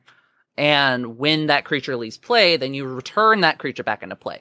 And I like it because it gives you that value assurance for some of your top end cards in a way that feels what's the word I'm looking for? Fair, slow, because We'll, I we'll like say fair. Blink as we'll say fair. uh, yeah, I like Blink as an archetype. It's not that I dislike Blink. It's just not the archetype that I'm looking to make very fast in the Fae Cube. The Fae Cube is a slow environment. I'm not looking for a bunch of cubes. I'm not looking for a bunch of ways to quickly flicker out a bunch of these ETB effects and get a bunch of value out of nowhere. I'm looking for that slow burn of I could spend my mana to do creatures, I could spend my mana to do removal, and a lot of these micro decisions, and Princess Takes Flight really takes advantage of those player decisions because it has that modality built in. And the fact that it's the third chapter versus the first chapter, right? You exile it in the Yep. first chapter. You now have to wait two more turns, right? It's not the next turn's main phase. It's the turn after that first main phase when you get that creature back. So it is, I think it does still fit the speed quite nicely because it is a little on the slow side. I, I don't know. I, I just think it's really, really cool. And only three mana. So you now have, you know, your second turn. Maybe you don't have to play this on turn three. Maybe you play it on, play it on turn four. You've got some good value creatures in that three drop range that you can blink on turn four and then get back on turn five or six or turn six or seven, maybe. So, but either way, I think just the art and the style of the card and the fact that it does give you that sort of delayed value, I, I think it's awesome. I love it. I love it. Big fan of it. And I want to throw the uh, proverbial curveball. It's more of the on the spot question as we move through these potential changes. Our cutoff for CubeCon 2023 is September the 12th, 2023. And as you're looking at this list, are you going to make immediate decisions or are you play testing prior to find out if these are going into the cube before September the 12th? So, a lot of the cards that I'm deciding on fit roles that I already happen to need and take out cards that were already unimpressive. So, a big reason that I've been on the fence when it comes to immediately slapping in on the Wilds of Eldraine cards is that I don't like making immediate changes. I like to put them on the maybe board, think about it for a bit, and then come back to those changes in a month. However, a lot of it comes down to the looming pressure that CubeCon is going to be coming up soon. We have a hard cutoff of when our lists have to be submitted. And when it comes to making these changes, I would rather have them sit in my maybe board and I can digest them and kind of consider them, maybe talk about it in Tumblr or in my blog post or whatever of kind of the things that I'm considering, get some feedback, etc. And normally I make the playtest dat I take playtest data and then make my decisions. This is going to be a case where I'm having to jump into a bunch of these changes because a lot of these changes fit very specific niches that I was needing for a long time. Yeah, I would agree with that. I'm feeling the same pressure. I'm not changing Uber Bear's Horror Cube, but Uber Bear's Artifact Cube is getting some minor changes that we'll talk about in a mm-hmm. very future episode or in a future episode. One of the things that I wanted to ask you about is early on, I said the weaponization of food. And I know that you said that sometimes the food cards did not align with your design philosophies. But I want to talk about the card Welcome to Sweet Tooth. For one colorless and one green, so you get for for, I guess it's a saga again. You know, you got the sagas. You were excited about that. But number Mm-hmm. one was create a one one white human creature token. Number two, Already create a one of the food token. And then number three was the weaponization part that I was excited about, right? Actually does something with the food tokens besides the three life. Put hmm. X11 counters on target creature you control, where X is one plus the number of food tokens you control. The weaponization has now occurred. And I wanted to ask if I, early on in one of our original episodes, when we talked about the Fae cube, you were testing a weaponization of the food package, right? Mhm. Finally, you got a card that starts making this something besides gain three life. What are your thoughts on this card? I'm super excited about it. Face value, pay two mana, get two different tokens. That's so good. It feels so good. But having those two tokens be things that I'm actually already including feels even better. And having that food payoff there is just the icing on the cake, pun intended. And again, with sagas, I'm looking to add any of these sagas that I can. I'm still on the fence about whether or not I want to include roles just because it token complexity, as we mentioned before. But when it came to this saga, it was pretty much a slam dunk because it does three different things that I was needing. Where I needed more human creature tokens, I needed more food, and I needed a food payoff. This is all three built in one. This is exactly what I'm looking for. And it's It got a giant almost makes me want to put Curious Pair back in because I've I've regretted taking Curious Pair out. That was it was easily one of my favorite cards in terms of aesthetic, but nobody was drafting it, and I'm hoping that with inclusions like these, Curious Pair might be able to make its way back in. Okay, well, at CubeCon, I have an alternate art dated foil curious pair. You know, it had the alternate oh. art, like the fairy art, like the. I have one of those. It's yours. I will bring it. Oh, and it's cheap. because I love it. It's one of my favorite. It's a cool card. Eldritch. The art is incredible. It's so good. So All right. there was a card that you were super hype, hype about in our uh, Discord, and it's Archive Dragon. Would you mind telling the audience why you were so just like ecstatic about this card coming out, please? First of all, it's a dragon wizard. I Mhm. needed a six drop for this slot so badly. I was scraping for cards, and I know exactly what I'm going to replace. I have everything already planned out for where it's going because I very specifically only had one six drop in this slot, and it's been bugging me this entire time because of its bad flavor. But this card is called Archive Dragon. It's four blue blue for a dragon wizard flying. It has flying, ward two, and when it enters the battlefield, you scratch two. It is a four six body, which, you know, beautiful. Love that. But to give context for what I'm replacing, I'm going to be taking out my Angler Drake, which is four blue blue creature Drake flying. When it enters the battlefield, bounce target creature back to the owner's hand. It's a 4 4. Angler Drake's okay, but it was never really flavor that I was happy with. It was in there because of mechanical need, but this introduces two types I actually care about in a way that I actually care about, and it feels so good. And it has that pseudo protection. That Ward 2 is Oh, yeah. perfectly acceptable. I love It's it. so Ward good. 2, Ward 3 is maybe my personal limit before it starts becoming quote unquote protection, right? And you want to be Right. mindful of that. We've talked about that hexproof, right? We've talked about this over and over again. But this card's really neat. Lets you scry, so lets you dig through your deck. I'm just, I'm fascinated with this.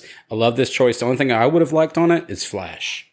I'm getting greedy. Oh, if it had flash, you that would've been are so nice. out I'm of your mind. the greeds. There's no way this can have It flash been on. wonderful. I actually, No. uh, I actually highlighted this card myself as well as, and I'm going to give a shout out to Sammich, Chris Moore, our our um, pauper expert, and peasant, peasant. uh, pauper and peasant and our expert. cube expert. Cube expert, Yeah, period. Sammich makes my cubes better. He day. does. As a potential in the peasant cube to replace another six drop that he has in his cube, which is Jetting Glasskite, which is a similar card in that it's a six mana, double blue, four colorless flyer. But it also has, whenever it becomes the target of a spell or ability for the first time in a turn, counter that spell or ability. But I think the fact that it has, this has ward two kind of fills that Yeah. in, enough.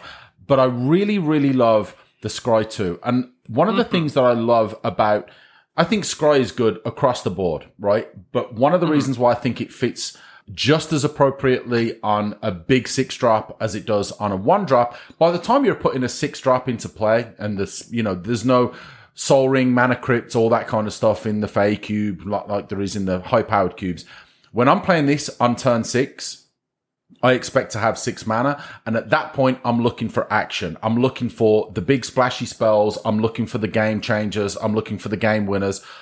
I want to be able to scry to and put a couple of lands at the bottom of my, of my deck, obviously, right? So this now It gives gets me you gas. it gets me gas. That's all I'm looking for when I've got six mana. Is it's all I want is gas. And this is a difficult to remove creature that hits very hard. That's got six toughness. Is very very difficult to get off the battlefield and gives you a way to dig for, like you say, that additional gas. I absolutely love this card. And plus, not only is it a dragon wizard, it's a dragon wizard bookworm because it's like Schmog. It's perfect its for this environment. Pile of It- books. this is the card that I saw, And and, I was like, "This was made for me." it's it's I have this love it. specific slot that I've been needing to fill, that I've had nothing to fill, and this is both a dragon and a party member, and it scries. ah, it's everything. It's baby Nicol Bolas reading books. so, speaking of dragon wizards, I actually have a per curveball question for you. Mm-hmm. That's right, surprise! You thought you were going to give me all the curveballs this time. Mm-hmm. Another card that I've been considering adding that isn't from Wilds of Eldraine was Dragon Mage. So, people who are experienced with the game probably know what this card is. Let you but wheel, I'm gonna go ahead and say it anyways. Yep. It's 5 red red for a 5 5 Dragon Wizard Flyer. When it deals combat damage to a player, each player discards their hand and draws 7 Mhm. cards. I'm considering putting this in the Fae Cube for a few different reasons. It can fit in the land dump red because it gives you a way so that way you can just churn out a bunch of your lands out of your hand, get a bunch of value. It also gives you a lot of your tri- draw triggers for your draw matters cards. It's a dragon for your top end. It's also a party member, so it means that it's a great reanimation target with Thorth the Grave. And it's just a 5 5 flyer for 7. and it pairs well with Riptide Laboratory. And It does. It's like thirty cents. Yeah, this It's card thir- 30 really cents. fits. It gives It's you a just wheel- so it gives My you a wheel question effect. is: Do Yeah. you think that this is worth including in the Yes. environment? Yes. I do. I do, I, and like I'll- wheel effects. You I want to d- reload. yeah. Exactly. I will say the reason why I like cards like this is because they are fun. Wheel effects are rarely unfun, in my opinion, unless I'm playing a, a deck where I Oh, either haven't been able to cast spells, which at that point, if you haven't, it's kind of on you and you've just built a crappy deck or you've kept a mm-hmm. hand that you shouldn't. But wheeling effects are fun. I think they're right. People like Yeah. to have their hands reloaded, even if it's at the cost of whatever like- they might have in their hand. I think it's amazing. And yes, I would be fully supportive of you adding Dragon Mage. Yes. Ditto. Great. Do it. Yeah, I'm all Do about it by Having September two 12th. dragon wizards. Let's go. Yeah, it creates a whole. Exactly, It creates a, it creates like, a why wouldn't you dynamic. want to include it? And I would use this as a top end for an aggro or a Gruul deck or a Spells Matter would want this to finish the game off. Mm-hmm. Yes. Mm-hmm. There's a lot of reasons why this card would actually make sense to me because I want to reload it my fits hand. the environment. Yeah, Yes. I agree. I think it's really neat, and and and something about like like you've got kind of this sub reading type effect with like the Hmm. cards that are doing that. That we talked about the baby Nicol Bolas a minute ago. It's just neat Hmm. to have cards that wheel, draw, learning, wizard. I like the kind of sub.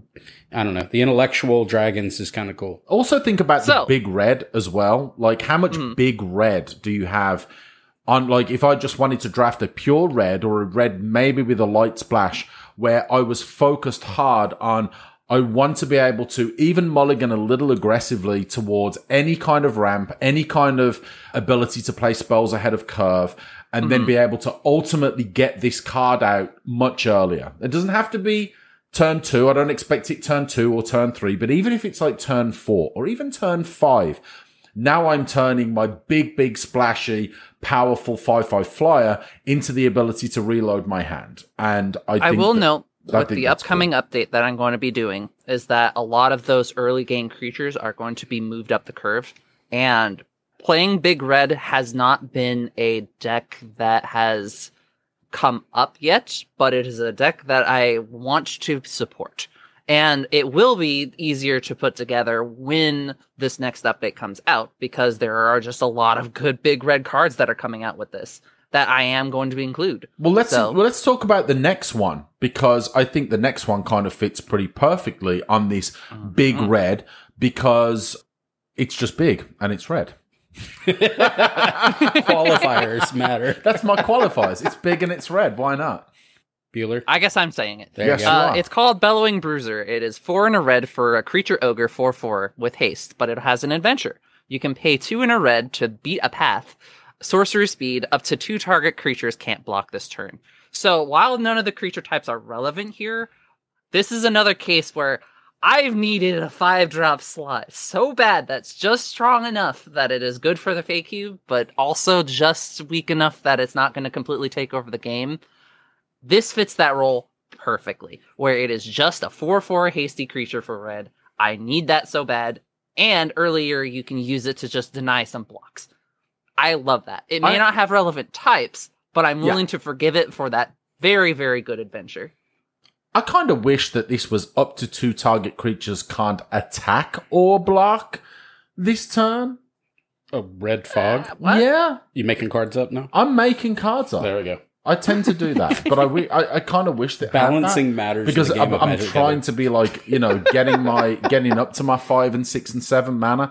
Um, but I think this is a cool card, and I think ogre is um is is a favorite uh, uh, like creature type of mine. I mean, if we're doing this, we're going to ask McDarby to continue with that red and green. We want a Gruul Fairy, right? I mean, we're going to keep putting this wish in. You've already got No, the no, other no, no, no, no, no. Is it fairy? I want my is it fairy. Is it That's fairy? what I want.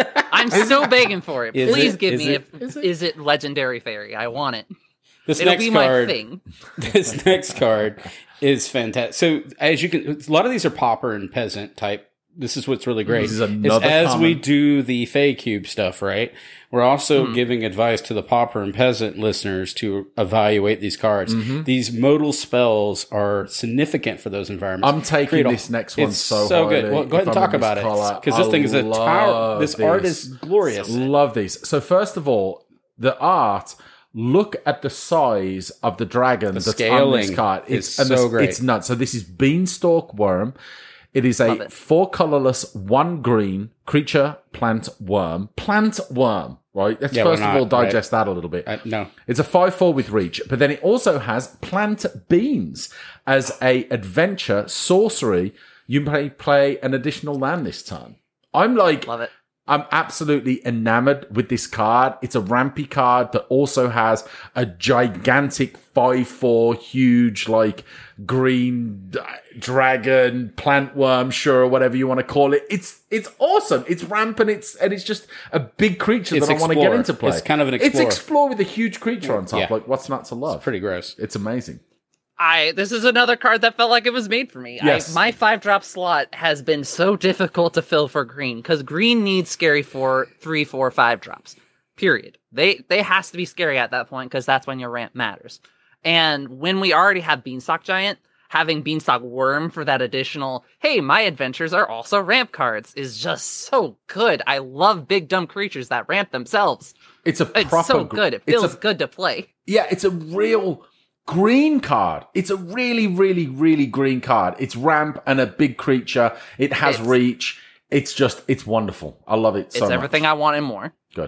All right, so I want to continue with this Love, love, love. weaponization of food thing, right? We're going to keep pressing food. Food can be dangerous, right? Hollow scavenger for two colorless and one forest. You get a creature wolf, and it's a common again. This common peasant. I'm telling thing is you, just Commons are it's for a three two. It's a split card. It's an adventure here, but bakery raid for one forest. You get a sorcery adventure. Create a food token. But what can the hollow scavenger do? Exactly. Tell us about. Sacrifice a food. Hollow Scavenger gets plus two plus two until in the turn. Activate only once each turn. So you're looking at a five four. This is really good if you sacrifice food token. This is fantastic. I love everything about this. Kind of does your big bad wolf type thing that you're looking for. I think May. Mhm. Yeah. So wolves are an important archetype in this game. It is a very important type of theme, and it has been one of the major meta contenders for a long time because of how we finally have a wolf that ties in the, our uh, food themes. But Hollow Scavenger is just a lot of things that I love. And it is a lot of things that I've experimented with. There was a wolf that I tried for a while back from AFR where it was just a three mana wolf, two two, and then you could drop mana and then it gets bigger. And but you can only do it once per turn. And it's a thoroughly unimpressive mechanic for wolves, and it's unfortunately kind of that niche that they have in limited. And this continues that theme while also introducing what I'm already supporting, giving me that food payoff, giving me another wolf, giving me more tokens. It does a lot of things that I like, and it is an auto include in this environment, even if it doesn't have party. It's just mm, delicious. Chef's kiss. Uh, then side of the moon, lots of mushrooms. We got a Stormkeld Vanguard. It is a lightning Viking riding a bear. I don't know what's happening, but for four colorless and two forest, you get a creature giant warrior. Makes more sense when it's giant warrior, I suppose. Six seven on the one side, and then we have a sorcerer on the other side, as we do with the adventures, which makes them great. Bear mm-hmm. down, which is fantastic, right? Bear down. That's like it's like You love this because it I says do. bear. I do. This That's is, I, I call dibs on this It's one. bear. but sorcery adventure, destroy target enchantment, so you get a naturalized effect, but sorcery speed, which is fantastic. But Stormkeld Vanguard can't be blocked by creatures with power two or less. A six seven. That is nuts. It's a big creature. It is big. It's a big creature Love with a it. good effect, especially like now you're putting in some sagas, right? So now being Mm-hmm. able to destroy an enchantment is starting to get a little bit more relevant in the cube. So now you have a card that has the ability to do that and has this gigantic, like 670s, monstrous, We got right? That's Thor gotta be. riding Paddington for no reason whatsoever. It's pretty great. That is that is not Paddington. Paddington never looked like that. Okay, let's let's be real.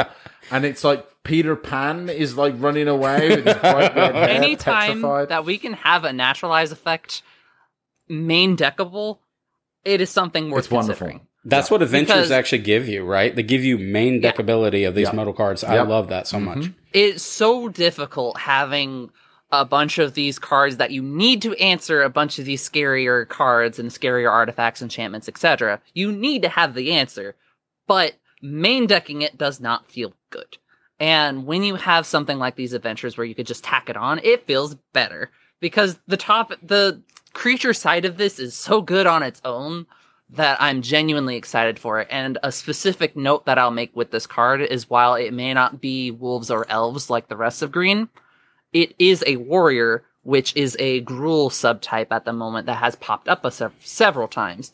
And having another warrior top end that's just hard to deal with that can close a game is exactly what I need from that slot, even though it's hotly hotly contested slot. It takes what I would consider to be potentially a sideboard card, right? Because there's plenty of times when, ah, maybe not quite as worried about artifacts or enchantments out there, but it takes a card that has an ability that I would like to have main deckable, but I'll be happy to put in the sideboard to make sure my deck is more refined. Now I have the ability to have that effect in my main board as well mm-hmm. as a significant threat that's on the other side. And this is another reason why I keep talking about these cards that either have repetitive value or have multiple ways to get value, right? So it's only two mm-hmm. mana, destroy an artifact or an enchantment.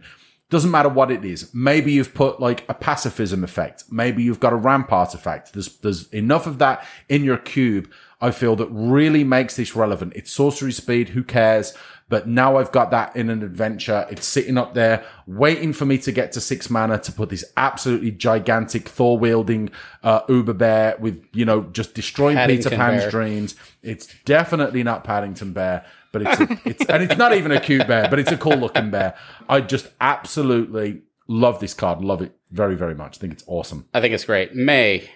This next one is another. Pe- this is another one that I want to kind of flag for the peasant listeners. Right, we've gotten a lot of requests lately for peasant and pauper episodes. Yes. It's come up more times than not. Very popular. And our good friend Chris, aka Sammich, he's our expert. We're going to have him on a future episode to talk about and deep dive into this. But as we see these cards, it's so neat to me to look at the Fae Cube and see so many cards that are getting evaluated for Pauper and Peasant simultaneously, right? While talking about these cards, I think this card actually qualifies and falls neatly into that peasant type environment. This is, uh, and I will say before we dive into this, right? Because I can see how May is salivating about talking about this card.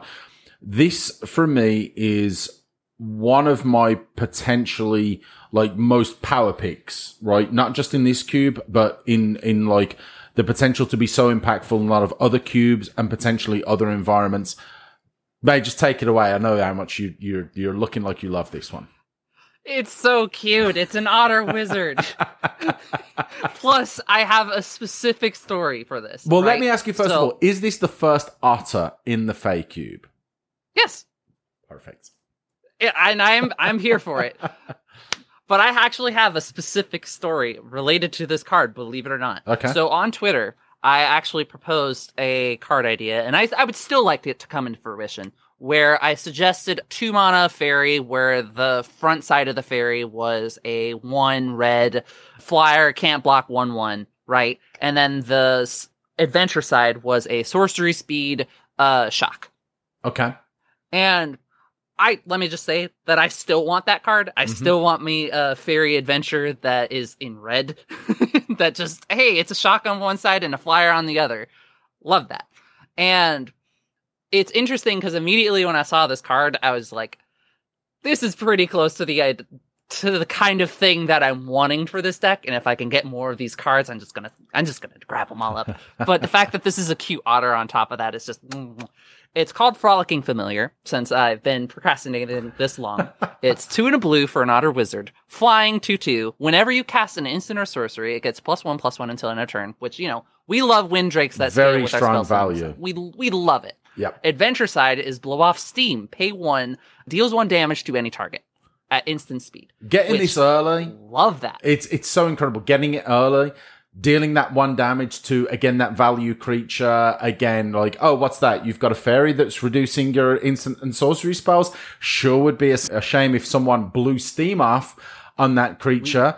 and then I We had have a lot of one toughness creatures. Oh, a lot of one toughness creatures being added. Yeah, exactly. So this that adventure side is incredibly impactful in the cube. And again, these these flyers that have this residual repetitive value plus one plus one, like it starts as a 2-2. Suddenly you've cast one. Now it's a 3-3. Now this is becoming not just an early game significant advantage. Now this one card is representing a significant threat as well. And this is why I think cards Love, like this love are it. so strong. I love it. I do.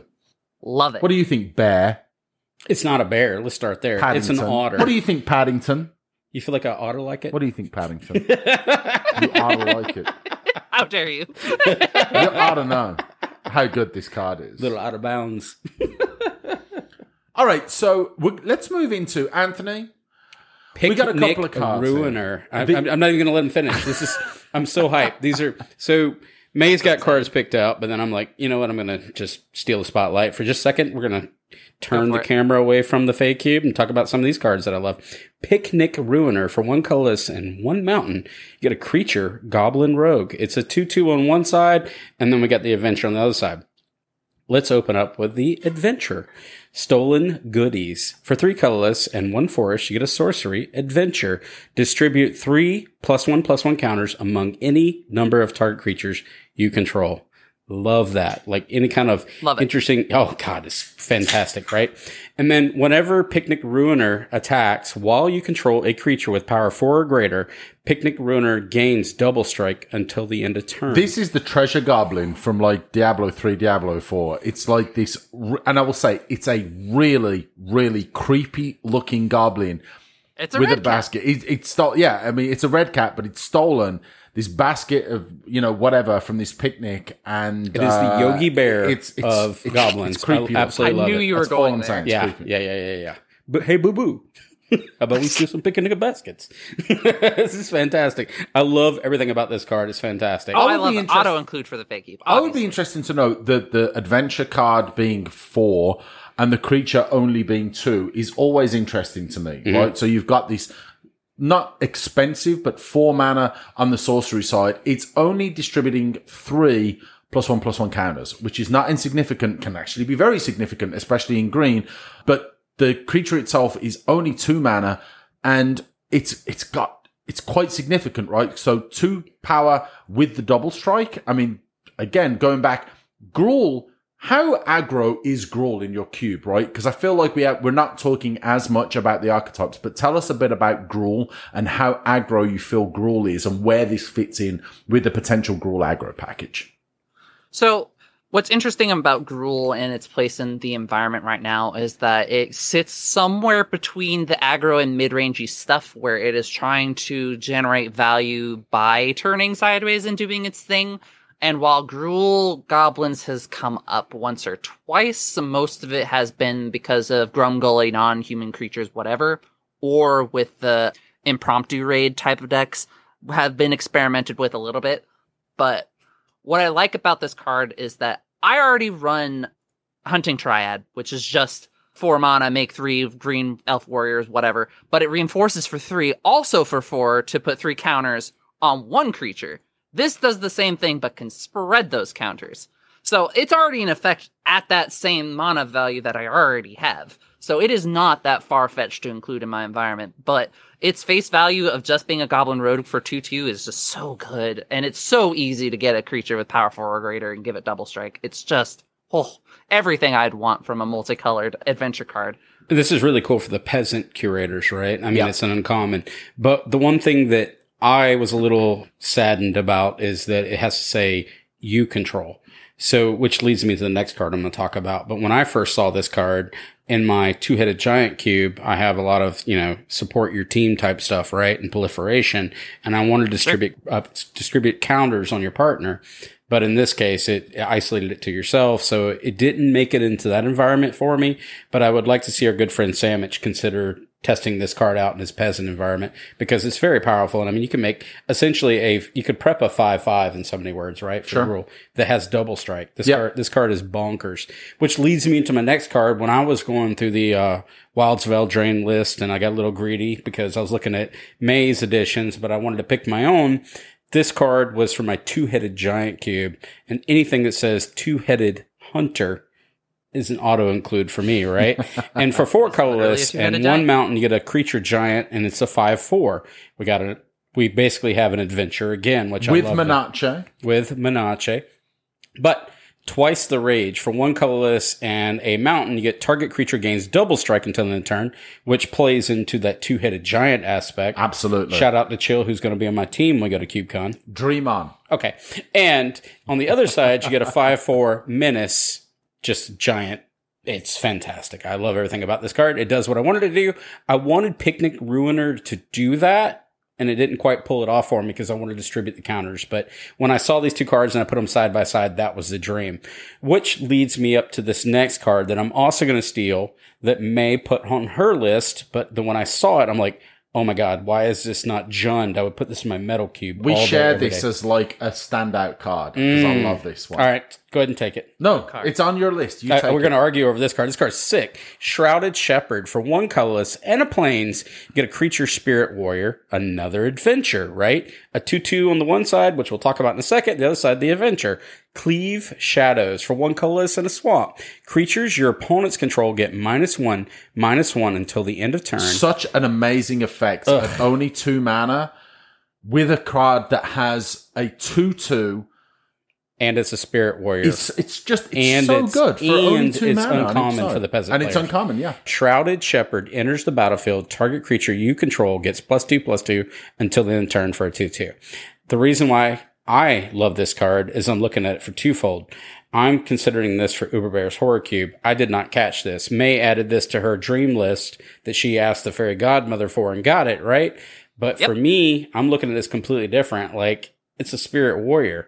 This art is sick, and maybe the minus one, minus one would kill a bunch of spirits. So I might actually have an update for Uber Bear's Horror you have got to stop strengthening the spirits because that used to be my like easy 3-0 deck Mm-hmm. that I would draft out of um, out of that cube, and now everybody knows how strong the spirits are, and I'm not able to 3-0 as consistently as I used to be able to. So. I'm on the fence about this one. I love it, but it might cut into my win condition because everybody now knows how good spirits are. The real question is why is this not Jund? This would go in my Munson cube all day. I don't have an answer for Mhm, that. Lords of Metal. Oh my I don't God. have an answer for that. All right. May, you Let's put this on to- your list. May put this on her list. I stole it from her. May, why were you considering this card? Uh, my two drop slots for white is very, very, uh, what's the word I'm looking for? Lacking. And it comes to finding relevant warriors and whatnot that are just strong enough for the environment, but not too strong that they, uh, are oppressive in the case of, say, Charming Prince, right? Great card, fantastic flavor, but what it does is so modal, so powerful, etc., that it kind of pushes what all the other two drops are doing to some extent. Shrouded Shepherd is exactly what I need to fill that role. It has an ETB, it increases your damage, and it's a 2 2 Spirit Warrior. It's your party, it has something worth flickering, and it has another built in board wipe for all those little 1 1 uh, goblins, fairies, elves, etc., that you can just clear the board at sorcery speed. That's so fascinating to me, and I want to ask you to expand on that a little bit. Has that been a, a, a problem a lot of times when you've been evaluating cards for your cube? Is that a specific white problem that you're struggling to find cards that fit within a particular CMC that you're looking for, not because they're too weak, but maybe more of a white issue that those two, uh, or those maybe even just low CMC creatures, that it has been difficult to find cards that fill those slots in your cube because generally they're just a little bit too strong. Definitely. And plus, once we start adding flavor into one of the conditions, there were a lot of cards where it's just like, hey, this card would be pretty good, but it, does, it doesn't do anything for the flavor. It's- What about other colors? What about other like is the, how exclusive is that to white? Is it not at all, or is it primarily with white, but you have found it with other colors, or you know what sort of the you know how difficult have you found it with other colors compared to white? White has had it the hardest time. The hard okay, that makes sense. It's had the hardest time.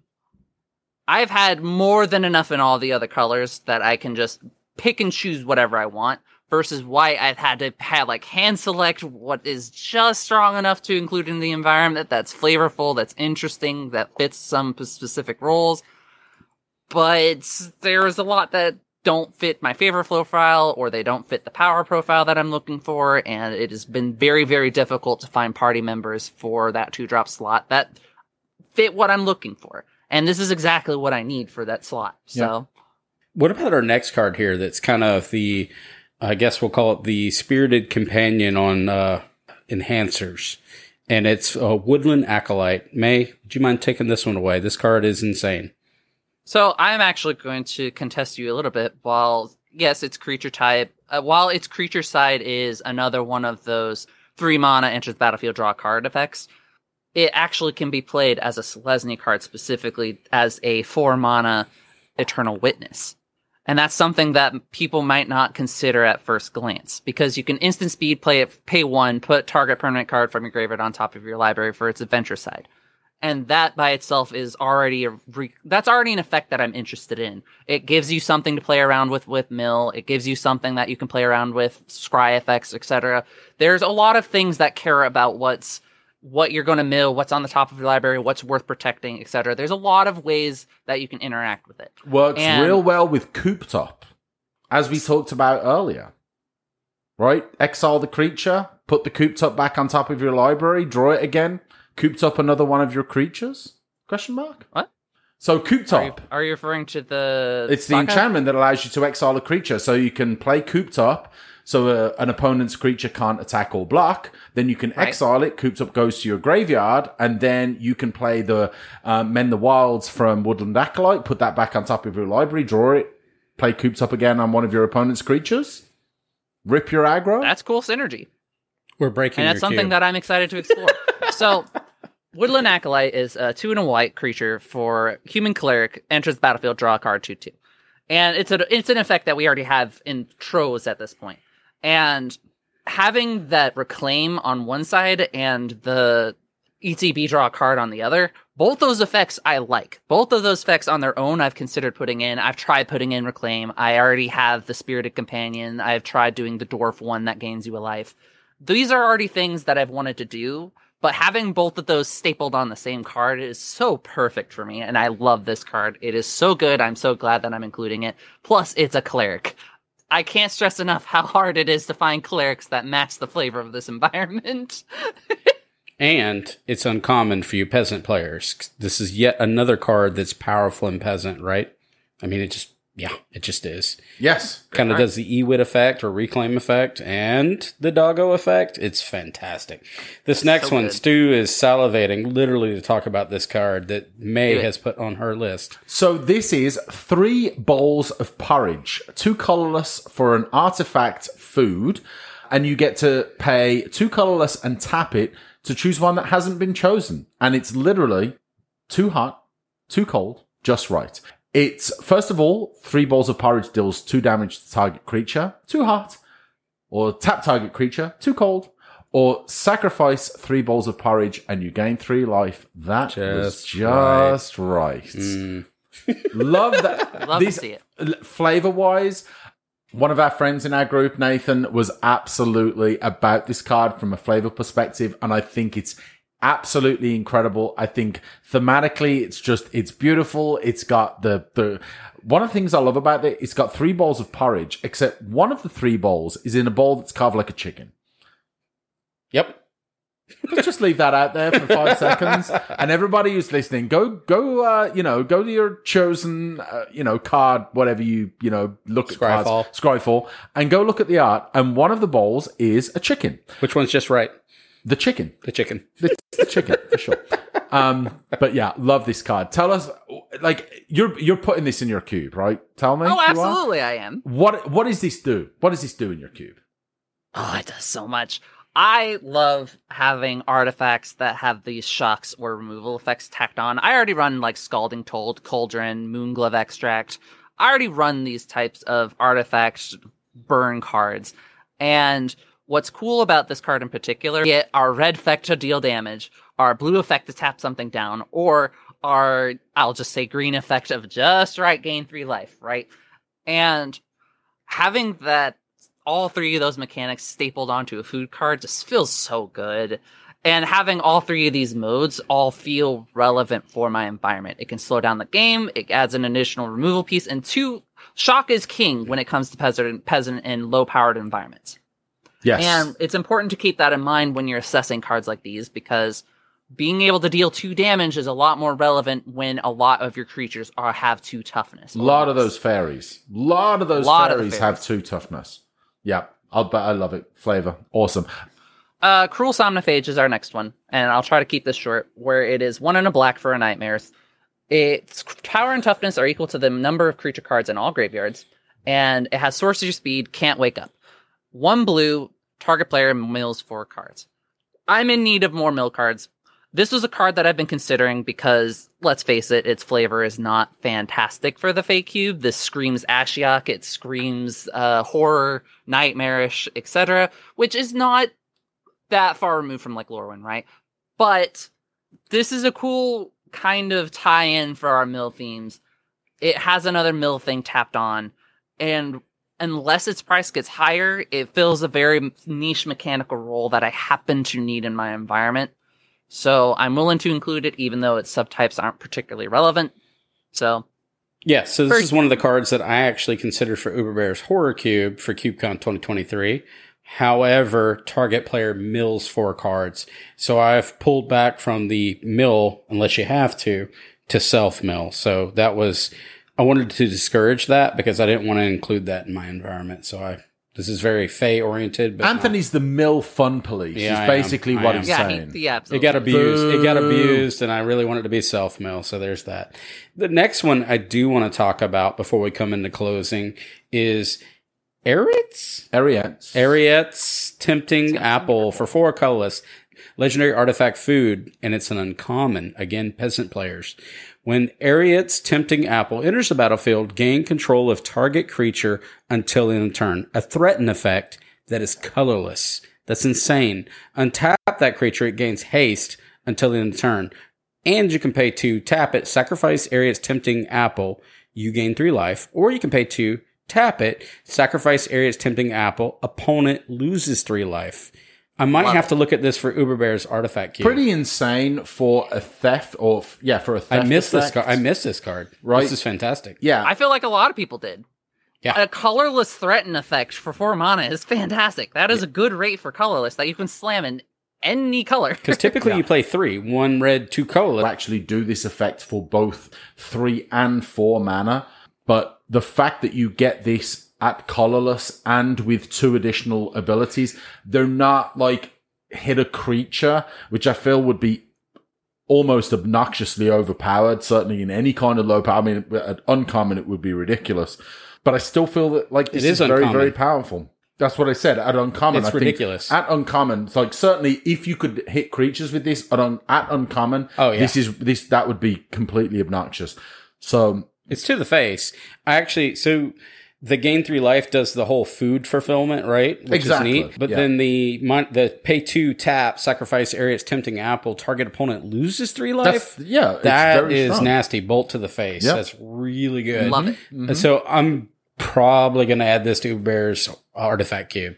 It's nuts. It's a good card. You better have Not a lot to else get to it say with it. Yeah, no, it's just fantastic, splashable, and everything. It's insane. May, do you want to Sure, talk sure. about these last two? Yes. I will try to make it short and sweet because we're getting close on time. Uh, Horned Loch-Whale is just a four blue blue whale, six six flash uh, two. When it enters the battlefield, it enters the battlefield tapped unless it's your turn. It also has an adventure, obviously. Uh, one in a blue, instant speed. T- the owner of target attacking creature you don't control puts it on top of the bottom, top or the bottom of their library.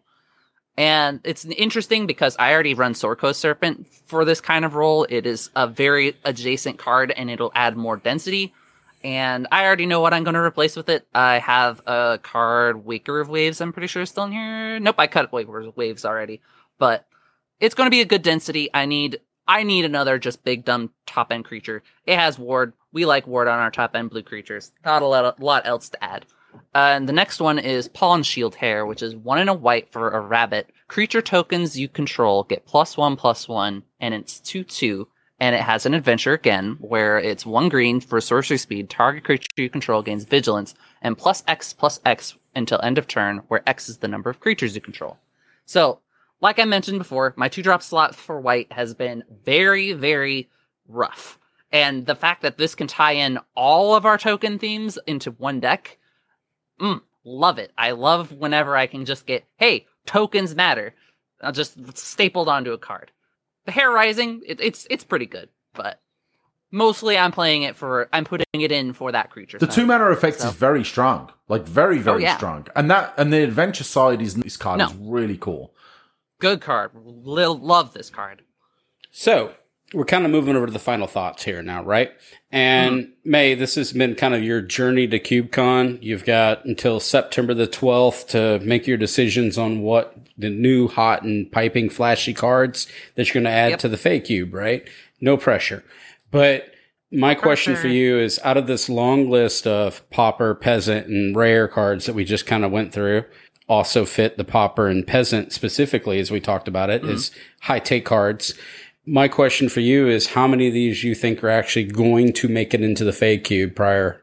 What percentage, if you had to put a number to it? So all the cards that I've mentioned, I want to slot in. As far as the percentage of the cards that we've gone through from just considering to guaranteed, I would say probably 80% of the cards that we've listed are going in. Like the only ones that I can name off the top of my head is the Tegwyll Scouring because it hit $5. It's probably not going to come down. Like I said before with Cruel Somnophage, it's in there because it fills a very important role, but it doesn't really fit my flavor conditions. And if it ends up uh, not being able to fit into my two drop slots, I'm not going to try to force it in. I'm trying to think of anything else off the top of my head that might not make it in. Maybe Obyra's Attendants. Oh, into the Fae court was one of the big ones of I want to fit it in, I want to put a slot for it, but whether or not it makes the final list, we'll see. Because of the So I'd tokens, say around 80%. Yeah. How concerned are you with the wizard subtype with Riptide Laboratory? Like, how much of a consideration have you put with the fact that now you've got all these cards that have both of the creature types with a land that obviously gives so much extra value? How much concern has that been for, for building the cube? My only concern would be if I need to introduce more land removal. Because if wizards end up, if wizards do end up becoming a real archetype and a real thing that can cr- encourages so many different avenues with, even within the same colors, that anytime that I can expand what people are drafting, it's going to feel good. And I think Riptide Laboratory has the potential to open up new avenues for wizard decks. All right. So we're going to move over to our socials. This is, we're recording this, it's August 2023. As you all should know by now, it is CubeCon in Madison, Wisconsin, October 19th through 22nd. Uh, over there at, I don't, what's the name of the con that it's at? I don't quite Game know. Hole Con. Game Hole Con, at Game Hole Con. I don't know if there's tickets There left. There are no more tickets. There's no more tickets. So uh, if you didn't get one, we'll see you in 2024. If you did, we're excited. We'll see you guys there. We're super excited. Best But event. make of sure you check out the Cloud Goat Ranger, which is the live feeds they're going to be doing of the featured That's cubes true. of Twitch.tv choice. It's going to be interesting. Ranger. Oh yeah, it's going to be amazing. So if you love the show, we would truly appreciate give us a five star review on your chosen uh, podcast uh, player. We also have a uh, affiliate with Alter Sleeves. Go check us out over there at altersleeves.com slash ubercube. Get 5% off your purchase. If you want to support the show, you can also use our Inked Gaming affiliate link to go get your playmats, dice bags, mouse pads, uh, all kinds of cool products over there. Uh, you can also reach out to us via Twitter. We are at Ubercube MTG Pod, Or if you want to, email us, as our patrons did, left us some lovely comments. We are Ubercube MTG Podcast at gmail.com. And as always, come hang out with us on Discord. Hashtag uh, Ubercube, all kinds of cool stuff. Lots of new people coming and joining on. And as I've mentioned before, please come check out our, uh, our Deck Bows channel, which I'm very excited about. And Anthony, I'm actually not. Ma- tell us about that Patreon. Thank you, Preston. And thank you, Sam. and and uh, we do actually do love our Patreons. This is fantastic. If the Patreons have stuff they want us to talk about during these episodes, feel free to email us, message us over Discord, etc., and we'll be glad to do that. In addition to, we'd love to join up and play with you sometime. We want to make sure that we're doing everything that you uh, are looking for in our show and more. And other than that, we're going to say the thing that we always say here at UberCube is Happy Cubing! Wilds of Eldraine. Let's go!